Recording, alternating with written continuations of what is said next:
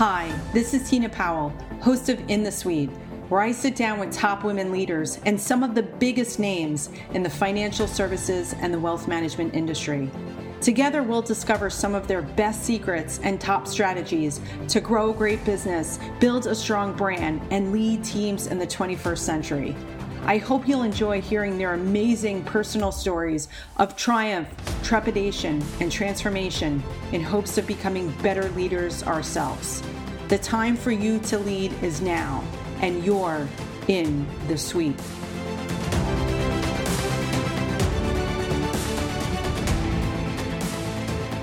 Kate Healy is a woman on a mission to solve the talent crisis confronting the RIA industry by opening the RIA career path to fresh faces, including new graduates, career changers, military veterans, and other groups that aren't traditionally represented in the financial advice field. Kate is the managing director of Generation Next at TD Ameritrade Institutional, and Kate's contributions and philanthropic gifts to the industry are epic. She's widely recognized as a leading advocate for the next generation of financial planners for women, advisors, and for the financial planning profession.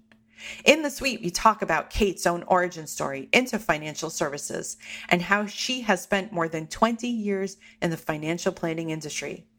Kate joined TD Ameritrade in 2008, and she's host of the popular blog Advocate she recently served as Director of Marketing responsible for promoting the firm's technology and investment product offerings, as well as supporting the firm's advocacy and client loyalty efforts. Prior to joining TD, Kate served as VP of IRA product strategy at Merrill Lynch. And who doesn't know Kate? Kate was named to Investment News inaugural Women to Watch in 2015, and a year later, Investment Advisor put Kate Healy on its annual list of the 25 most influential people in the industry. Additionally, TD Ameritrade's 2014 Impact Award for Diversity Inclusion went to Kate. She is a trustee for the Financial Planning Association. She is a member of Invest in Others Board, and she's a founding member of the Women's Boards Initiative at the CFP. Kate holds a Bachelor's of Arts and BA in Economics from Rutgers College, and she's completed the Securities Industry Institute program sponsored by SIFMA at the Wharton School of Business. And one of the many gifts you'll discover about Kate is her advocacy and continuing commitment to others. Back in 2010, when I first came to the industry, Kate Healy was the first woman to give me a seat at the table and make me feel welcome. It's rare to find a person like Kate, but I hope her words inspire other leaders listening right now to recruit and advance from a broader talent pool, to give people a chance, and to pull out their own chair for another woman in the suite. So, welcome everybody. You are in the suite with the one and only Kate Healy. We are really, really excited, and it is off to a very interesting start already. so, we have both been behind the scenes, kind of troubleshooting and engineering what we hope is an ultimate sound experience. So, you'll forgive us if it's a little off. We are using a little bit of a different methodology for recording, um, but we're both happy to be here. How are you doing today, Kate? um, I am great, Tina. Hey, if we've learned nothing in 2020, it's we have to be adaptable. So here we are. I love adapting. it. I love it, and we are certainly we are certainly adapting. What a great way to begin the broadcast. Pretty much everybody who's listening to this broadcast right now. I think even my mother's met you, uh, but it's really really exciting to have you, Kate Healy, and it brings me back to when we first met each other at TD Ameritrade uh, back in 2010. But a lot, a lot, a lot has happened. And for you all that don't know Kate Healy, maybe for the one or two of you, you've had one of the most incredible careers in the wealth management industry, in the financial planning industry. Right now, you are head of Next Gen at TD Ameritrade. You've been there since 2008. You support women, you support Next Gen advisors, you support grads, and you've done incredibly well also too in the fields of philanthropic organizations giving back to the community. So this is going to be a really, really interesting discussion. And you have been you have all kinds of credentials here, all of these different awards that you've won. So I'm really, really proud to have someone like you in the suite. And one of the things that I love about you is your stance on diversity and inclusiveness. It's something that you have been championing now for years and years. So it's going to be a great, great discussion. Thanks, Tina. Thanks for having me. I'm so excited. I want us to both step back into that time machine. And I don't know if you remember, Kate, but at the time, going back 2010, I was very new in the industry. And one of the things that I want to acknowledge you for, and again, it's part of your platform, it's part of what Kate Healy stands for diversity, inclusion, and bringing more women into the industry. And although that I was not a female, wasn't an advisor, I wasn't seeking an advisory capacity, you and I had something in common, and that was the marketing gene. And so, you, on the other hand, when I first met you, I was really interested in your background, how you came to this industry. And I know you're a New Jersey native like me. You, Absolutely. Uh, you, have, you have a BA in economics from Rutgers, but kind of talk to us about you landing those first gigs in life insurance and financial services because we were both in the same vertical, right? We were both in marketing. However, you took a very different path. And so, yes, you were an economics major, I was a business major. But again, you welcomed me with such open arms and made me feel so comfortable when I felt like I was uh, like a fish out of water. Oh, you weren't a fish out of water. We, I was so excited to get another woman into the industry. It was fantastic, and a Jersey girl at that. It was it was awesome. We should have done this yesterday. It was National New Jersey Day. oh, we can celebrate boy. it. We'll celebrate all week. It doesn't matter. but you know, it's funny. I was I've always been fascinated by money, just in in how people think about it, how they use it, how they use it as a tool. You know, in uh, right after high school and while I was working through college, I was a bank teller and you know i would handle thousands and tens of thousands of dollars a day and i just always looked at it as a product just because i i could see what people were doing with it. I was always fascinated with it. It mm-hmm. never that piece of paper didn't mean anything to me. It just meant it was going to allow someone to do something. So i always knew i wanted to be involved with money in some way. And and i graduated. My degree is in economics and finance and i have what rutgers at the time called the cpa option in accounting. So I could sit for the CPA exam, but I didn't want to. So I didn't.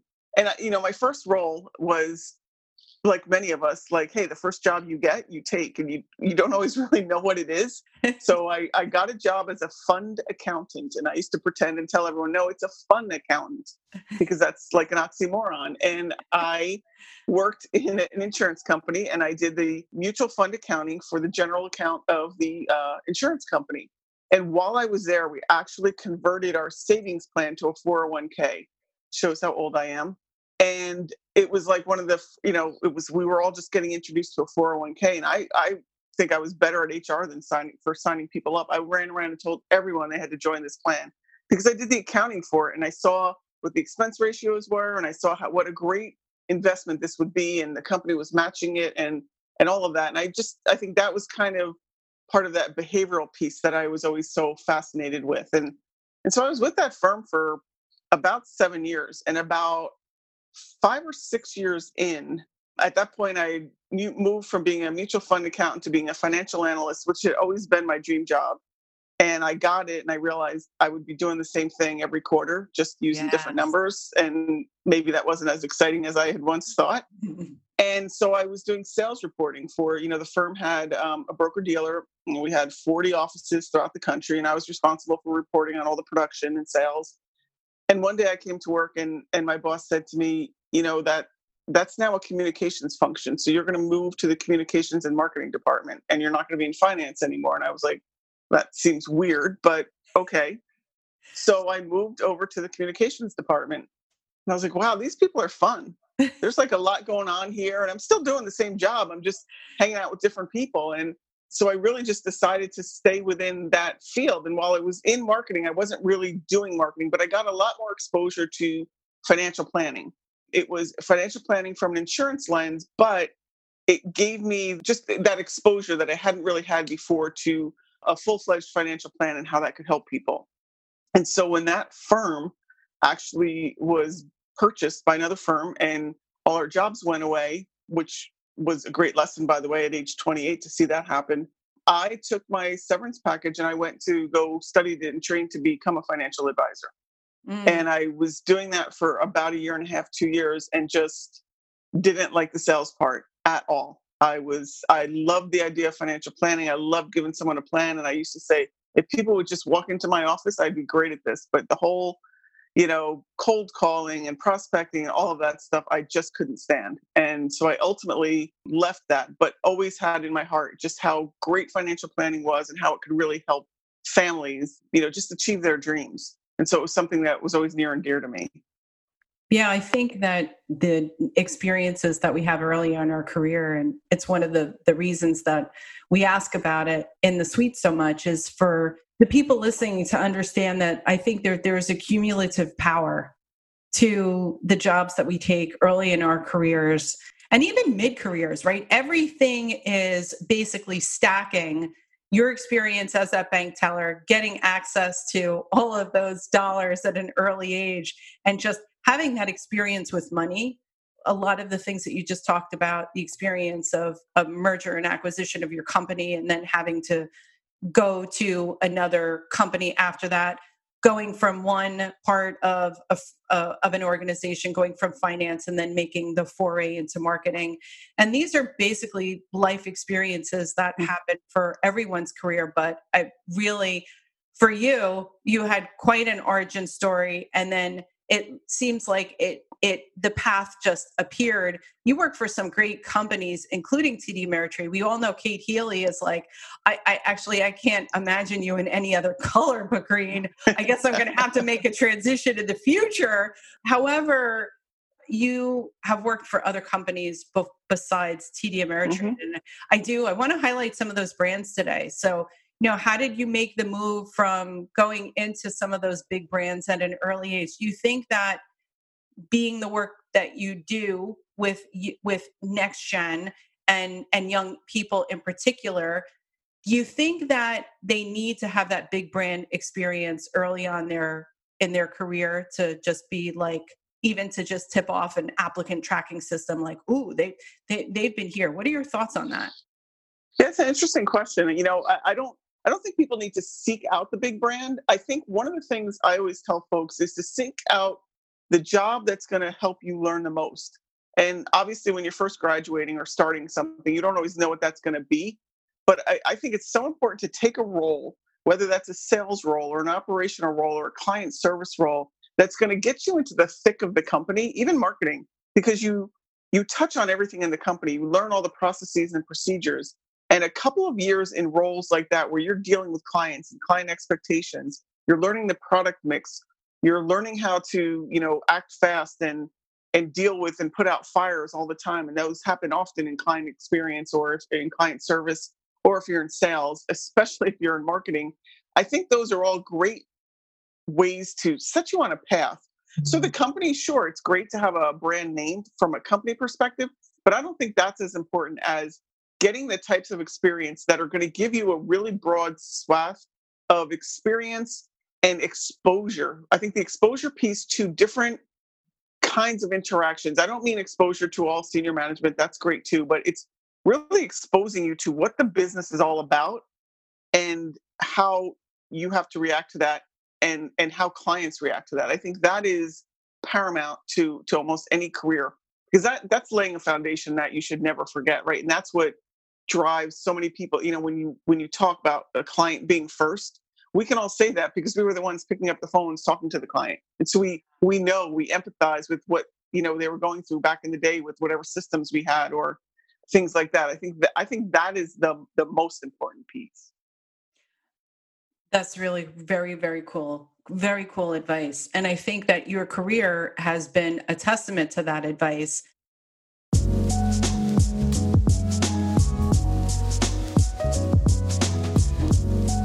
when you originally joined TD Ameritrade Institutional, and now your role is that of managing director, you originally started out in marketing. So, how did you move through the organization? I feel like your years at TD have been such an, a, a personal evolution for you that you had all of that you had the accumulation of the skill set, you had that broad knowledge. And I do agree with you. I think that marketing is marketing is a tremendous area of the business because you're exposed to everything. You interact with everyone and you have to learn because you are articulating the brand story you mm-hmm. have to convey also to what TD Ameritrade stands for, who you stand for, and its marketing is constantly changing. And I always loved how TD Ameritrade has evolved itself, you know, as a brand. And I think that you did it from the inside out. You had the right people, the right ethos, the whole theme of just innovation but you know, what were you thinking at the time when you first joined TD Ameritrade? Did you think that you would be in this position right now? You know, it's it's it's really interesting. It's funny. When I started at TD Ameritrade, it was June of 2008. Oh, so boy. imagine what, what happened what timing. five months. I mean, it was really, it was it was just diving right into the middle of everything. But I think that was I wouldn't have it any other way. I think that was what makes it so special too. I mean, TD Ameritrade is a very special company to begin with. We were maybe four or 5,000 people when I started. Marketing was obviously much smaller. There were probably less than eight of us in institutional marketing. And I think back that we put on a national conference with that few people, I, I can't even think about it. But, you know, so starting in 2008 and really diving in, it was such a great time. It was such a busy time. But, you know, I would say like it's nothing like just throwing you into the fire to learn, right? So learning a new company. I had not been in the custodian business before. I had been in independent broker dealers that were attached to insurance companies, so they were RIA, but I didn't really deal a lot with custodians. I'd been in the wirehouse model, I'd been in the insurance model. So the custodial model was new to me when I joined TD Ameritrade. So I had a, that learning curve there, but we we always joke that you know three months at TD Ameritrade is like three years everywhere else. So by the time you've been there six years, you feel like you have six months experience, but in a really good way because you're able to interact with everyone. And one of the things that, you know, it, it really set the stage for me too to know that this was a, a company that was going to be really powerful to work with was in the middle of the 2008 crisis. So in, you know, September of 2008, we rolled into a new fiscal year. And I remember our CEO coming and saying, you know, if I gave you more money in marketing, what would you do? And as a marketer, I'm sure you do this. I've always had a wish list. Just in case someone ever says I can have extra money, I always have a really long wish list of things that I could do. And he said, you know, and we talked about the brand and how, you know, the brand was not known at that time. TD Ameritrade was known as a discount broker. It wasn't known in the custodial space. And with that, we took advantage of all of that information and we took advantage of the fact that everyone else was pulling back because 2008 was a huge crisis to firms. So we took advantage of that and we became the national sponsor of the FPA and of NAPFA. And we did the NAPFA Money Bus and we just showed up. We started new advertising campaigns. We did brand work.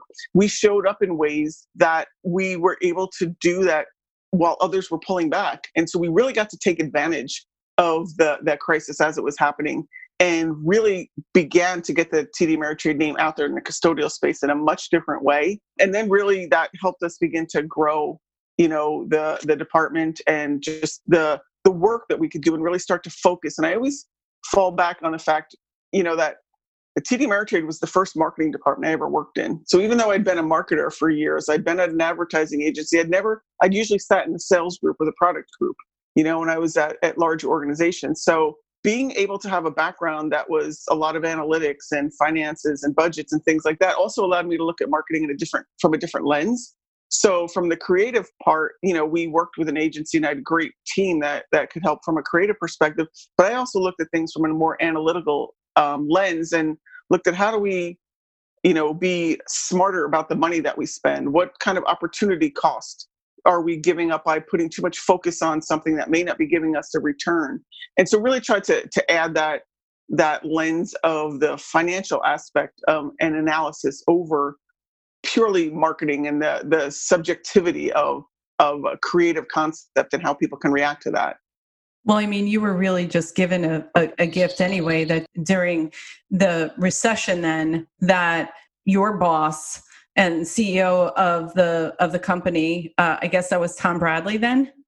Uh, it was Fred Tomczyk that was yeah, the, Fred, the, Tom, the Fred. Tom- Yeah, It's yeah. so interesting that Fred said that because I I remember I started going to every TD Ameritrade conference since 2011. I haven't missed one, and that I remember him being on stage with uh, I think it was Tom Bradley, and he Mhm. said that one of his best strategies was to always to double down on marketing and Yeah. communications and, and like you were just saying showing up and i think about the time that we're in right now with coronavirus and you're either you're either showing up and while you're showing up your competitors who are especially if in, in smaller companies but your competitors who right now are, are silent and who are shrinking you by definition showing up and showing out in a way that they're not is a differentiating factor. I've always felt like that. And if you're working with a good marketer like someone like kate healy who understands the analytics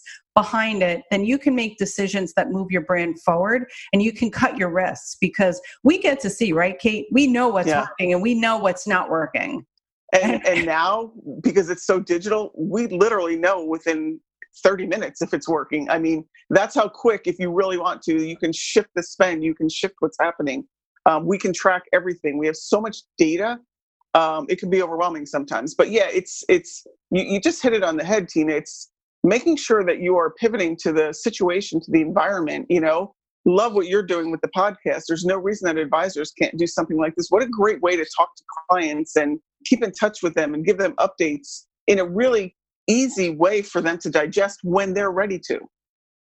and in the mode that they want to have Yeah. Uh, we've we've said and and we've known for years now that we are not the decision maker. The client is the decision maker, and if we are doing right by the client for the client and serving the client, then we are making sure that we are creating an experience that they can tap into and where they decide. And so I don't know, I- you know, I have the analytics on on basically everything and I also look at it as, and I love your thoughts on this too, Kate, from a, there's the quality quantity discussion.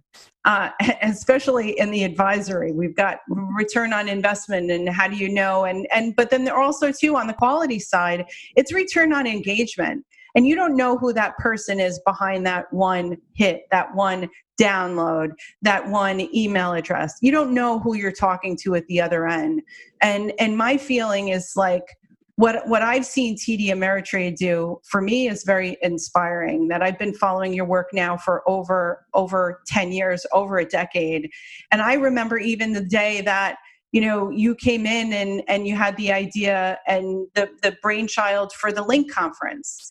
And it was like, it was very easy to buy into your vision because you were so passionate about it but you had done the work to present it. Every marketing idea that td ameritrade had that that shared with the advisor panel then was well mm-hmm. rooted in data analytics and a philosophy of the company. That is great marketing.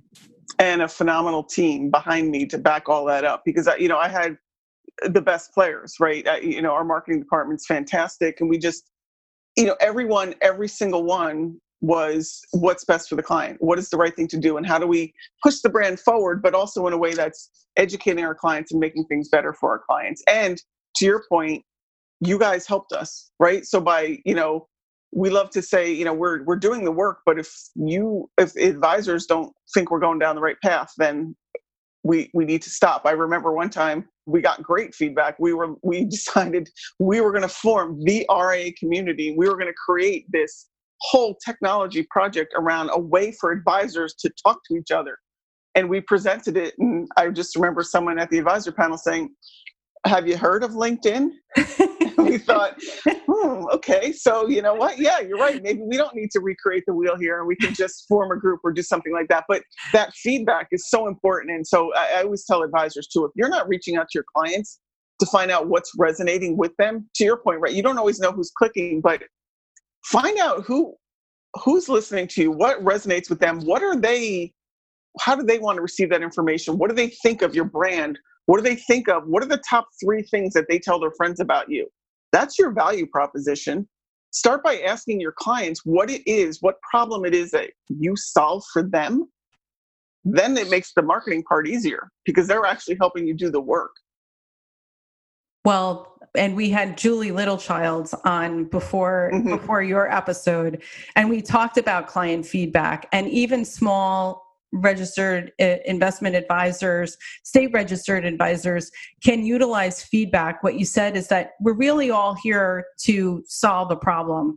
But you have to know what it is that you're trying to solve for in the first place. And I even think like software technologies like Zoom right now, I, I have my internship program. And so what I did mm-hmm. was I surprised them one team meeting and I built in a couple of polls within Zoom. And you have to understand how that lit them up that day. Yeah. And one of my questions is that are you being challenged? Are you being challenged in a way that you want to be challenged for this internship? And can is is the work hard enough? Is it easy? Is it too easy? Is it too hard? Right? And then just even eliciting feedback brings a whole nother dialogue. And again what you were just talking about asking advisors advisors are the one the one of the smartest and most caring group of people.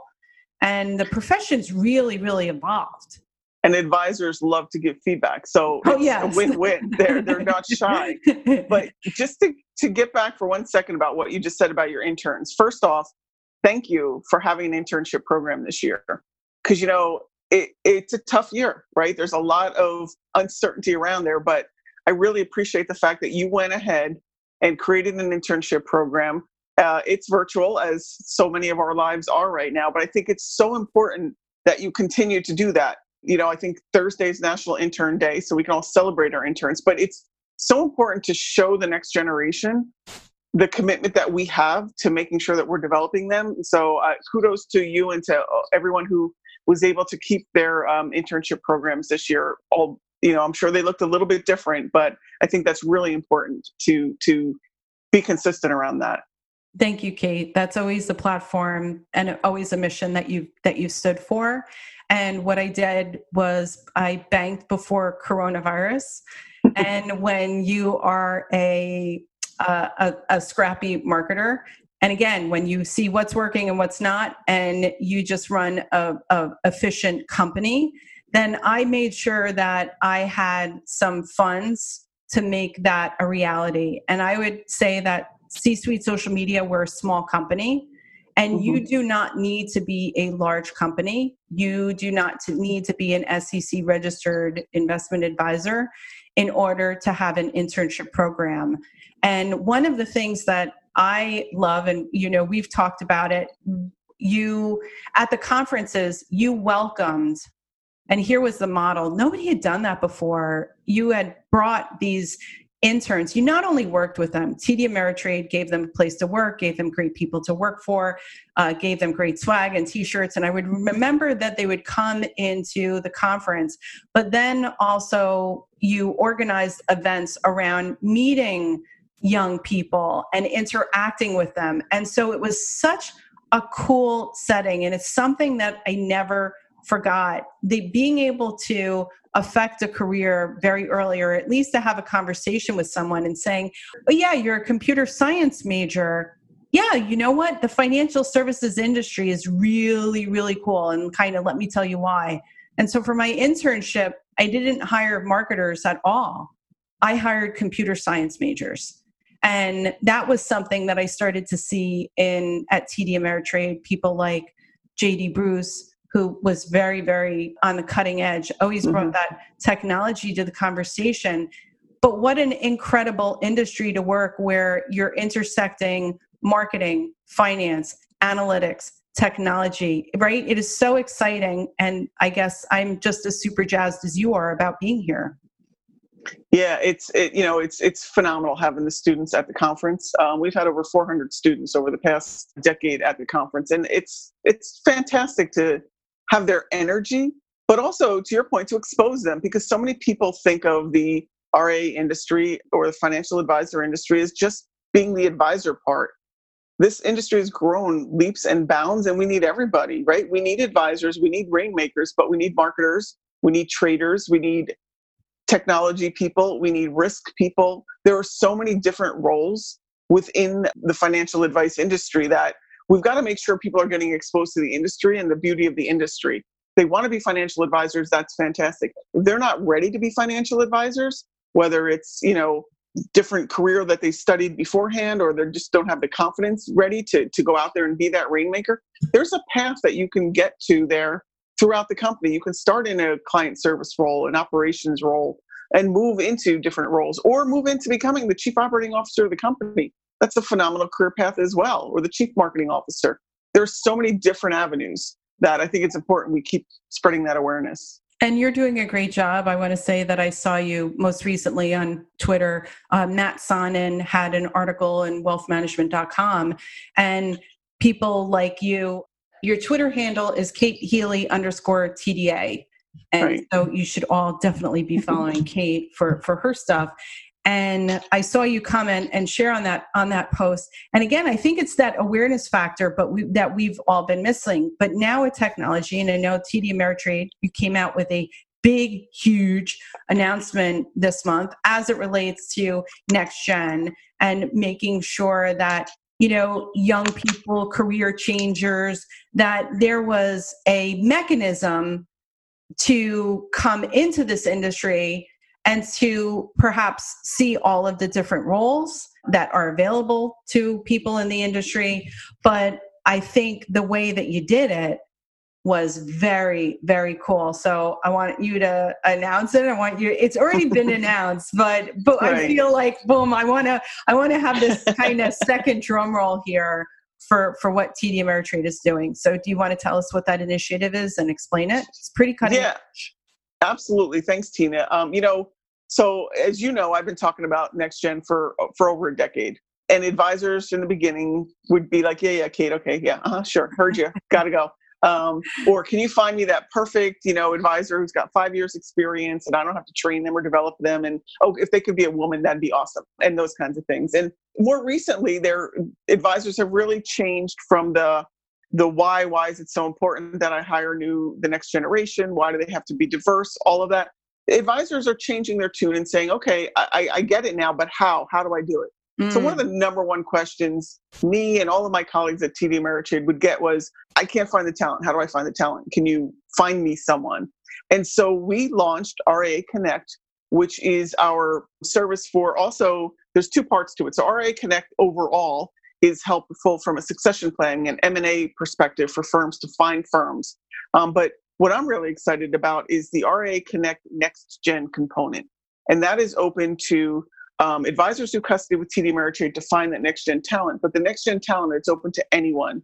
So you can go in and you can fill out a profile and talk about whether you're in school or you're a career changer, you've got a job. You know, one of the things that I, my definition of the next generation, it's why I call it Generation Next, is anyone who's not here today.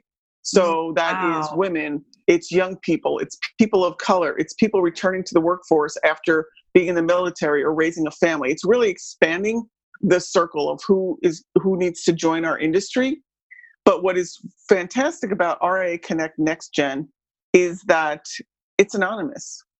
And so if you think about what we can do to mitigate unconscious biases, by having this an anonymous platform where an advisor can be attracted to the resume of someone and start to have a conversation about perhaps bringing that person onto their firm without having their own unconscious bias knock that resume out of the out of contention. Um, i think it's a great way to start the conversations and then once the person applying for a job as well as the firm are ready to identify themselves they can do that and get matched and have you know conversations through email it's it's a great way for advisors to find people. It's a great way for the next generation of talent to find advisory firms because when you're in RIA Connect, you're actually filling out a profile, right? You're talking about your company. You can talk about what your company values are, what your client base looks like, and if you're a next gen talent, you can talk about the degrees you have, the experience you have, maybe where you where you've done internships, how you are um, if you're studying for your CFP. But so it's allowing that match. But I also think it's providing an opportunity to add more diversity to the industry, not just from the unconscious bias piece, but also as we're all learning this year, virtual internships can work, virtual jobs can work. And so advisors may be able to add to their diversity by looking in geographic areas that aren't as close to them. Or if they see a student who maybe goes to an HBCU in a remote part of Texas and they're somewhere else, they can form a virtual program for them to work together. So I, I hope that it's going to also expand the diversity in the industry, but at the very least, it's going to provide this way for advisors and for the next generation of talent to find each other because that's the challenge that we have in the independent industry there are great brand names that show up on college campuses and it's really hard for an ra firm to compete when there's a brand name there with four recruiters who all look diverse and look like they are someone that the the next gen talent might you know want to hang out with and so they're going to be they're going to gravitate towards those. So a great way for RAs is to really show up on campus in ways where they can help whether it's guest lecturing or doing a pizza lunch or hiring interns. And this is a um, the ria connect next gen is a great way for students and for career changers to find that next generation of talent. And so if anyone's looking for it it's www tdariaconnect.com backslash next gen. And so we have people, luckily this podcast reaches people who aren't aren't in the industry, which yet. is another reason yet. exactly yet. not in the industry yet. and I'm talking to you. Yes, you're driving, you're on a treadmill, you're walking, I'm speaking to you. Kate and I are speaking to you right now. You're not here yet, but you're coming and we can't wait for you to join us. A question for you about setting up the account is do I have to already be in the industry?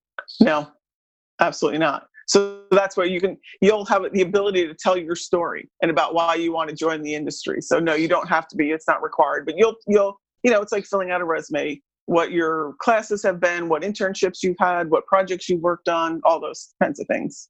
And if I want to see that, if I'm a casual career observer, I'll call it right. I'm in a job right now, or I'm in a role right now. I hate using the word job.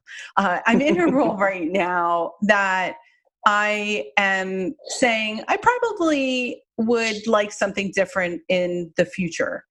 Am I able to then go into the system? Do I have to put all of my information in there if I just want to kind of check things out and see who's offering positions or does the system mean that i only get to see those opportunities if i have completed my profile? Well like anything right the more information that you put in the better the match is going to be. And for the ra next gen actually the advisory firm will contact you. You can't contact the advisory firm. They have to make the first contact. And so you'll want to fill out a profile in a way that is going to make someone want to reach out to you so, you know, and it's okay to say that you're a career changer. I, I talk to folks all the time, right? It's okay to be a career changer. Just talk about the skill set that you have that you can bring, whether that's project management, client relationship experience. There are so many skill sets that transfer from other jobs.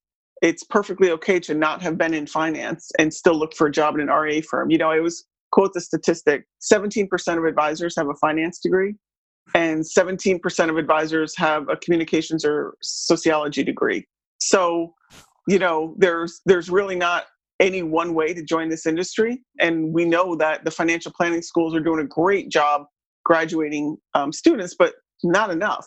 And so we've got to look outside into other career paths and, and career changers. And also, you know, getting back to the the article you were discussing, the reason I reacted to that is because we I think do ourselves a little bit of a disservice in this industry. We talk often about the lack of women in the industry, and we do need more. But the reality is, 46% of the industry is women, but they're in roles that we don't talk about. So they're in operational roles, client service roles, and we usually only ever talk about the advisor or the owner.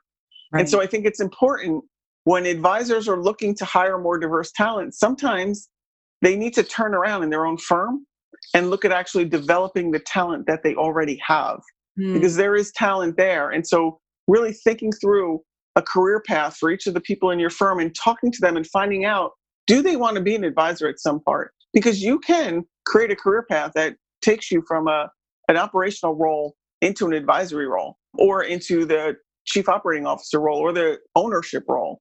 Um, but just being intentional about thinking about that. And so I'm just trying to change that conversation because I don't want women to say, oh, I, I'm not going to come to this industry because women don't come here. They do. There's just so many different types of roles so that it's important for us to also look around for that talent and recognize that it may come to us in different forms and it may be in our firm already. What can we do here on the podcast to bring more awareness to some of the roles that exist in the in the profession? Do you have any ideas on that? Yeah, I do. I think if we start to talk to people who are success stories, you think of someone like Heather Fortner at Signature FD. Mm-hmm. She was mm-hmm. just named president. Yeah. She was the chief operating officer. She was, you know, she came in through an operations track, but yet she doesn't get invited to a lot of certain conferences because they're for top women advisors and she's not an advisor. Yeah. But she's a top woman in the industry. So think about talking to people who've had a different career path, but they're still running the industry in many ways. So, you know, calling you out on her, but there are others like her. I think sure. that is an opportunity for us to really just highlight the different paths, even highlighting the operational path or, you know, someone who is running different parts of a company than just the advisory and business development roles, I think is important. Yeah, it's funny that you mentioned Heather, and I heard her on Michael Kitces's Financial Advisor Success podcast, and also on Matt Sonnen COO podcast. It is the Heather Fortner and the Shannon Spot, Spotswood or RFG mm-hmm. Advisory. These are women who are crushing it. And they are absolutely crushing it. Exactly and they've got such a, a, a skill set but they've got such empathy for other people. And i did talk to heather about coming in the suite. I congratulated her when they made her president. So uh, hopefully you're you're listening. Now i just shouted her out. She has to. Yeah okay so that's so that's that's so great. And and we'll we'll talk about that. So yeah i think that's a really good takeaway we we are featuring those those stories. We think that it's really important. We think that there's a new narrative and that there are ways to look at your talent in team and for you to design a career path around that. And the way that that i've been working to engineer it especially in the last couple of years that the world has just has changed i think it's more of a collaborative exercise I think that it's really sitting down with people and rather than the organization saying, well, these are the roles that we have available and these are the, the things, I'm kind of reverse engineering now and flipping that model on its head and saying, what is it that really lights you up? What is it that really excites you? And is there something more that you see like another person doing here that you want to learn more of?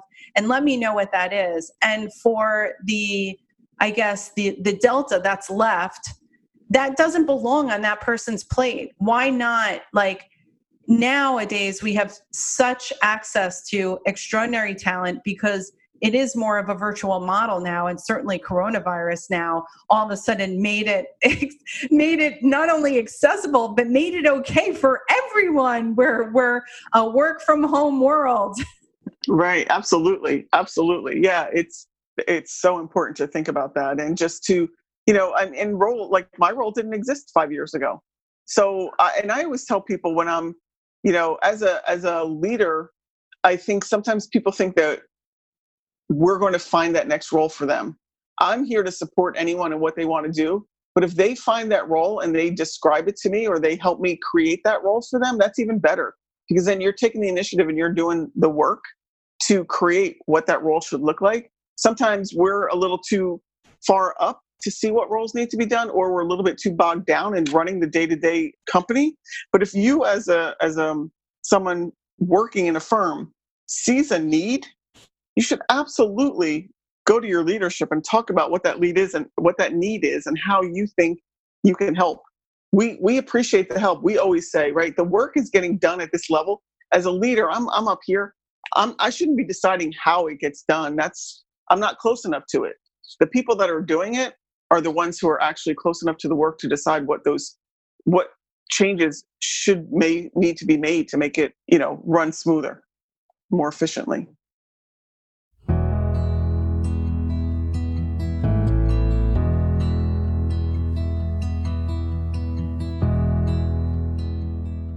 And I want to pick up on something that you just said because your role has evolved tremendously.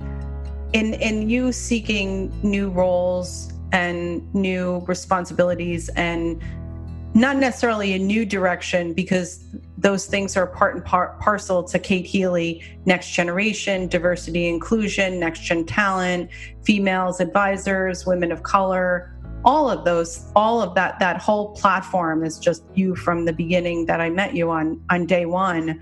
But how is it that you convince senior leadership to, to do that? Because I think that a lot of us want to do work that lights us up and that aligns with who we are. And sometimes we're in a role, we might be in the right company, but we might be in a role that's not, I, I don't want to say disingenuous, but not is aligned to really who we are. We evolve as people and our roles should evolve too. So, how is it that you're able to take your role? And I think you are really the, um, I think you're the poster child for it, for being able to do work that you love that really aligns with what you believe in and your core values? So actually, I didn't. Mm. It actually happened the opposite way. So, you know, one of the things, so we'd been doing, I've been doing this on the side of my desk, if you will, while I ran marketing for years. And it's actually Tom Nally who thought of the role. And he, you know, one of the reasons he did it was because he knew we'd been talking to advisors for years and he didn't think advisors were paying enough attention. And so when he came to me, one of the things that he said was, you know, I think that I think if I move you into a role, you know, same executive level, but a role to show that we're dedicating a whole position to this because that's how important we think it is at TD Ameritrade, that advisors will start to also think it's that important. If TD Ameritrade is doing it, then how do I start to think about that in my business? Mm-hmm. So, in, in all honesty, that was the foresight of of the leadership of his leadership you know i was doing it um, but i was also loving my role you know the role the dual role. It was it was getting tough to do both because i was spending so much time on the road and it wasn't as fair to my team. But the design of the role the impetus for the role was really tom. Wow. Well this is a lesson for everybody here listening in the suite pick uh, great outstanding leadership like tom nally's of the world. And not only that but make what you believe in visible right? Yeah. So yes it, that part wouldn't have manifested if Kate Healy didn't volunteer her time. You know, you've done incredible philanthropic work in your career. You are a trustee for the Foundation for Financial Planning. You are a member of the Invest in Others board. You are a founding member of the CFP board's Women Initiative Council. You are on the Center for Financial Planning's Advisory Council, a founding member of the Center's Diversity Advisory Board. So, like, these things didn't just like magically happen. You don't say to TD Ameritrade, like, hey, I'm not coming in today because I got to take care of some, I got to take care of some other business. You know, talk to us a little bit about creating a harmonious work life and at the same time being able to give being able to give like like like kate healy. You know how do we start to take our careers and the foray of philanthropic work that again aligns things that we want to do? How do we start to to bridge that and make that leap?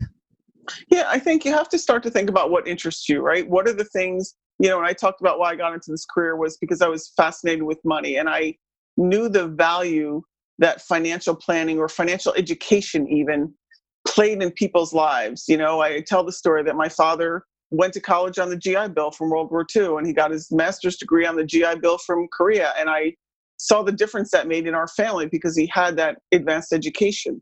So I always thought it was important that people had access to that. So the Foundation for Financial Planning always stuck out for me as a way to, to give back providing pro bono financial planning to people who are in need is to me just one of the greatest ways. Financial education to me is a life skill like learning how to breathe and swim and walk. Um, how to manage your finances is so important. And being able to provide that support has been fantastic. I've been involved with the foundation for, I think, almost uh, nine or 10 years now. Um, I'll be chair next uh, in 2021. Wow. But um, the, the great things that the the foundation does is to support advisors in providing financial planning. And so we've had a, a, pro bono for cancer campaign for the past couple of years that has been phenomenal. And I urge you all to go to the website ffpprobono.org to just to see some of the examples of the work but we pivoted just like we all did. So this was our 25th anniversary year, which would have been a great fundraising opportunity to say we've been doing this for 25 years, um, and it still is. But we had to pivot. So we're pivoting to COVID support because if you think of people who are think of what's happening in this world and so many people are losing their jobs and needing help and who are they turning to they're turning to nonprofits but nonprofits aren't getting the support from their donors because it's just the crazy world and their events had to be canceled and and so we're trying to reach out to help nonprofits continue the work that they're doing and pivot to do virtual work so you know the domestic violence alliances that we work with how do we help them with with um, virtual work to help the clients that they're helping the folks that are working with military families or you know people who have cancer in their families things like that? Like that doesn't stop because of the pandemic. And so it's been really gratifying to see you know the foundation and the industry rally around the foundation. We are actually continuing to fundraise and people are you know giving money to help support programs through covid. And we actually just launched a uh, a new volunteer matching program uh, i'm sorry yeah a matching program. So it's an actual website that you can go to to find an opportunity for you to give pro bono help. And so i think it's it's somewhere you know it's a, it's a great way for people to give back. Our our one of the great things about our industry is that it allows us all to do quite well and i think it's really important for us to to give back to the communities and one of the ways to do that is is pro bono financial advice. And if you don't want to give the financial advice, you can contribute money to the uh, to the organization as well. But I think also, you know, go to the website and, and see the stories of advisors who have given help. It's really powerful. So we're going to make sure that we include. There's been a whole lot of yeah. that you've mentioned throughout this episode. So again, if you're running, if you're jogging, if you're on a, wherever you are right now, you need not to worry. And and that's one of the benefits that having someone like you, Kate, on the podcast is that you remind us of the importance of paying it forward and that we can take the next step. Mm-hmm. Philanthropy is such an important part of, I think, an advisor's core being anyway, that we are, we do recognize that we are in a privileged spot, I think, to know about financial planning, to have some sort of idea about money. And you were lucky enough that you had it very early on. And always, I think that if you're going to accumulate something, you have to know about what that something is, mm-hmm. right? And so it is a privileged and it's an inclusive now, right? We're we're doing a lot more things to make sure that the environment is attracting women next general mm-hmm. women of color men of color too i think we we we're you know not talking about that enough but there are some real great great great st- standouts in the profession one of the exciting things is that it is evolving. So we'll make sure that we have those definitely these resources. Do you have any advice on women embarking on their journey? And the reason that i ask is because i did my my interns have been involved in the podcast. They're really excited by it and they're getting to see a lot of our our guests and read the backgrounds of people. And they've each they've even too shadowed uh, a broadcast before which they're very very excited about. They're a little nervous but but they did it and i had them make me a question. And so their question is what is the one thing that you wish that you had known when you began your career and you think is important for all women embarking on the journey of being a financial advisor to know? That's a great question from your interns. Yeah, um, shout out would, to Natika and Anvitha. You guys crushed it on this. On. It's awesome. and I would say this advice is not even if you, it's for anything in your yeah, life, not right. even just being a, a financial advisor. But don't be afraid to ask. We all internalize so much. We think that everyone knows what we're thinking, and they don't. If you are not happy in your role, or you want that next promotion, or you want that career path, or you want it spelled out for you, ask it's it's amazing to me that we often don't ask because we think I don't know if we don't think we deserve it or whatever, but when you ask someone, everyone is so happy to help. So sometimes it's just as simple as saying, Hey, can you talk to me about this career? There i don't i don't know anyone who wouldn't sit down and have a cup of coffee or a virtual zoom meeting with someone and talk about what the career is like or how they could get to that next level. I think we're also afraid of everyone else and everyone else is busy but it's a it's a way for people to give back and they're they're usually really flattered and happy to be asked. So ask people ask your bosses ask people that you network with um, you know if you've heard someone on a podcast or whatever reach out to them on linkedin don't be afraid if they don't answer right away but you know they'll get back to you. I think i don't know anyone in this business who wouldn't be willing to give someone some time to talk about it but you have to you have to ask. Ask for what you want. I think that was a lesson that it took me a little while to learn. I remember the first time i asked my boss for a different role i thought i was going to get fired and he was like you don't like what you're doing? Well and let's do something else.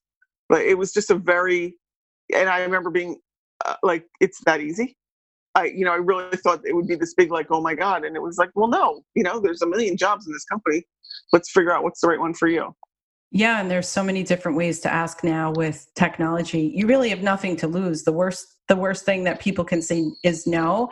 And I've exactly. always, and I've learned to, I've learned to update my version of no means like no not for now no not for now mm-hmm. no not for now. And so you don't kind of you don't take it so personally. And the other thing i want to point out that my uh, an example of what to do in order to ask and something that the interns did here is that they went through the they they researched they researched their topic and so before you present an idea i think you have to have both sides ones that work in your favor and ones that might not work in your favor. And we don't know what we don't know. And sometimes that we're not ready or for that next position or that next role or someone might say no to us because of something that isn't necessarily public that that also too mm-hmm. is something that i think is is important not to internalize it nothing against you mm-hmm. so very very good advice now, I I want to just quickly uh, have just a, f- a few more questions here, but one as it was kind of like a light bulb one in my head, and I I saw this with you on the CFP Women's Initiative. I remember being in that room. Oh boy, that brings back memories here, being in a crowded room. Boy, right. I love. Yeah. I would give anything right now to be in a crowded room. um, mm-hmm. And and one of the one of the initiatives that you brought was this idea of mentors, sponsors, and advocates. And I want to thank you for being all of those things to me. So thank you, Kate Healy. And I'm so blessed that I met you when I first came to this industry because I wouldn't be here if it weren't for the power of your example and just you always being accessible and I definitely haven't had as many conversations with you throughout the years as I should have, but I'm really glad we're having this one today. But what is your what have you seen changing? And I don't know if it's a COVID question or if it's a a, a technology question or just an evolution question. How has mentoring and with women being paired up with other women in the industry, how has that changed or is it changing or are we at a, a fork in the road right now where we're going to see a bunch of changing as a result of COVID?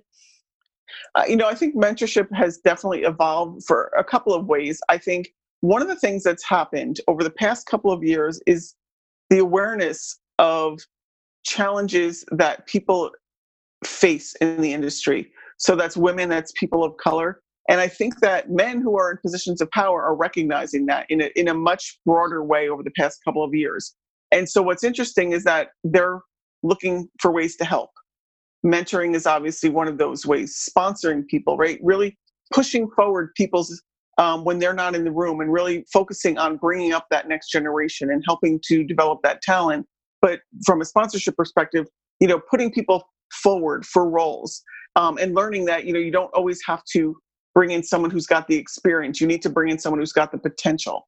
Mm-hmm. So I mm-hmm. think that has that is starting to help is the fact that there's this evolution where more people are joining the table. It's not just women trying to promote women. Now it's men and women trying to promote women. It's not just women trying to promote black women. There are more people getting involved. So I think that is an evolution that has started that's not going to stop because once it's in your consciousness, you can't go back, right? Once you that once you realize that maybe someone had different challenges to get to their role and you can't forget that and and you, it's going to change how you think about people um, you know i often talk about we always talk about corporations corporations are made up of people.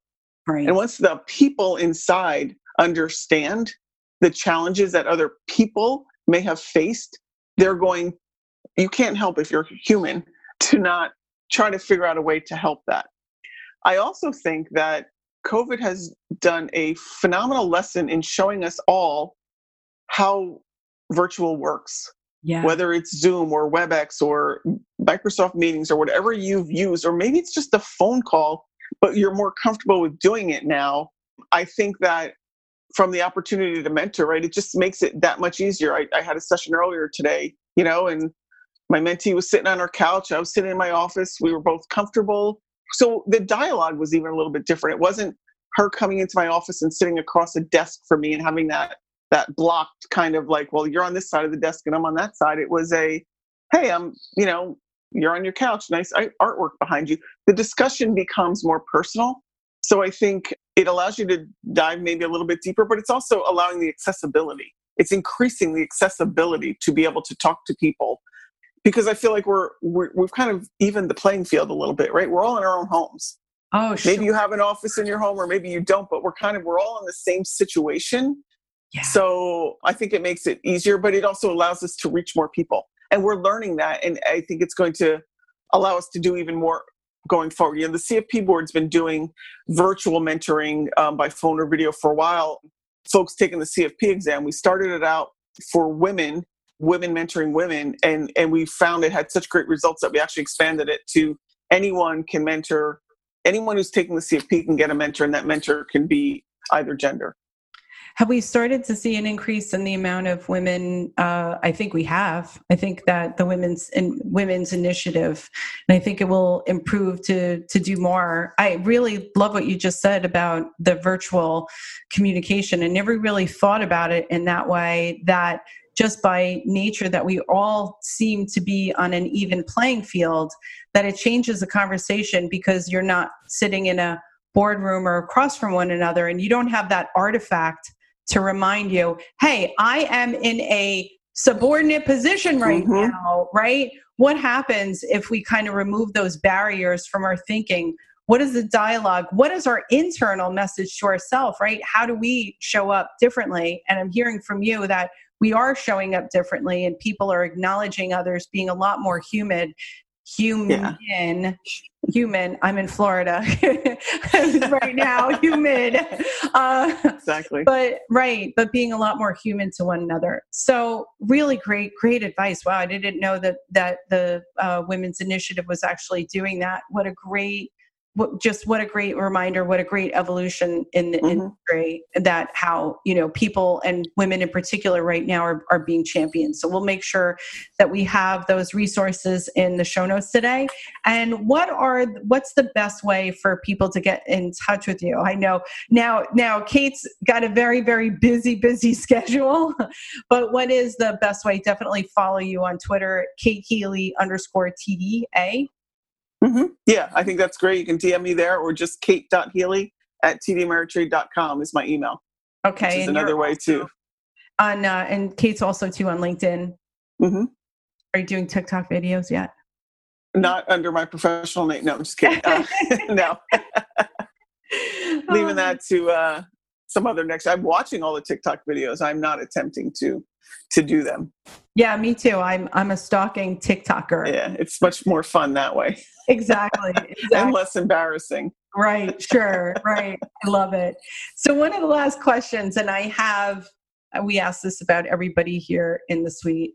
And we want to know if you have a, a physical object, a mantra, something you wear carry to yourself that gives you that superpower boost. And and i want to say kate healy i've seen those i've seen those superpower moments of you. You don't get on stage and interview condoleezza rice oh, unless oh, you have whoa unless you have i don't know put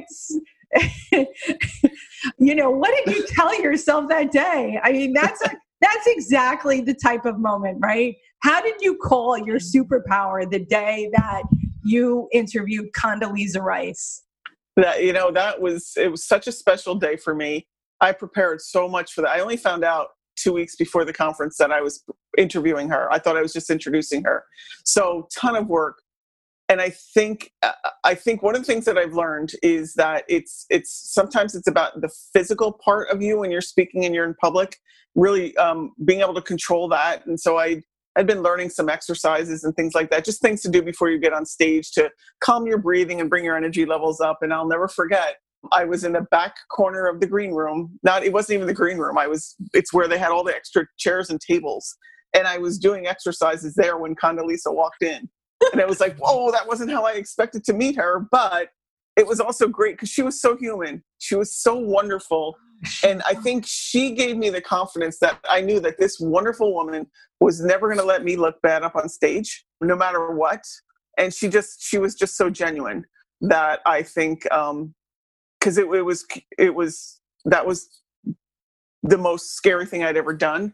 I will also say that for anyone who has to speak in front of 3,000 people, you can only see the first 200 because uh-huh. the lights are so bright, you don't see the rest. So you can pretend um, they're not there. But I think you really just have to quiet your your inner thoughts. I have this this mantra I say, "Be here now," so that you know we all always have a million things going on, and you know, especially just this past three months when I think of all the different things that are happening just try to quiet yourself and enjoy the moment or experience the moment that you're in.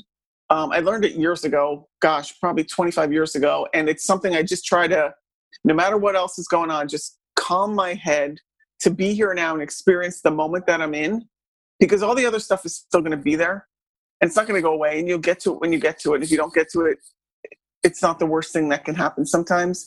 Um, but I just, so I just try to center myself and enjoy that. And with her, I was just like, oh my God, I'm on stage with Condoleezza Rice. Number one, don't screw this up. But honestly, also enjoy the fact that you're on stage with Condoleezza. So it was it was a really special opportunity, one that I will absolutely never forget. It was one of the most best women to women interviews that it is the definitely one of the standouts in in the years that that I've been watching you and admiring you from afar. That was an unbelievable conversation. And she was so human. And I'm just, I, I love to be able to kind of talk about it now and get, again get back into that moment of how that yeah. was. And it was, it was awestruck. I was awestruck. We all felt the magic in the room that day and was one of the greatest interviews I think that I've ever seen. Oh, well, thank you. But she was the greatest interviewee yeah, for sure.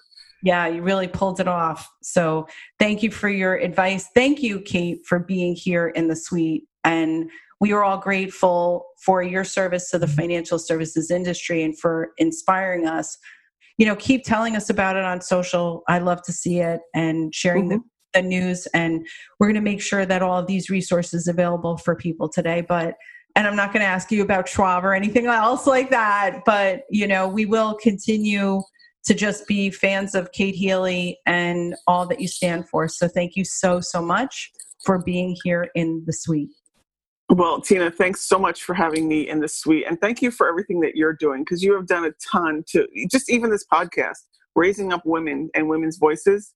It's um it's really special and you've done so much since you came into our industry and look at just look at the power of a career changer, if you will, almost in many ways, to come into the industry and look at it from a different way. So I appreciate all that you've done and, and thank you. And thanks so much for the opportunity to be here and tell my story. Thank you. Thanks so much, Kate.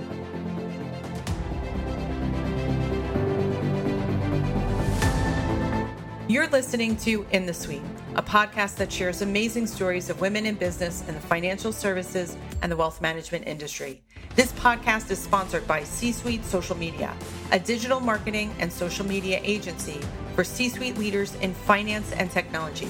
You can visit c csuitesocialmedia.com to learn more and for show notes from today's broadcast.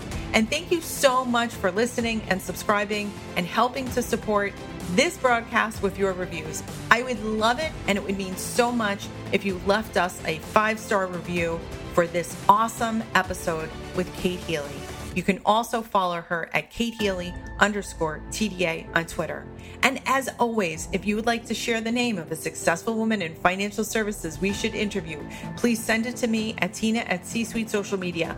We have received a lot a lot of great names. And if you haven't noticed, we have adjusted to a weekly distribution schedule to make it all possible for you.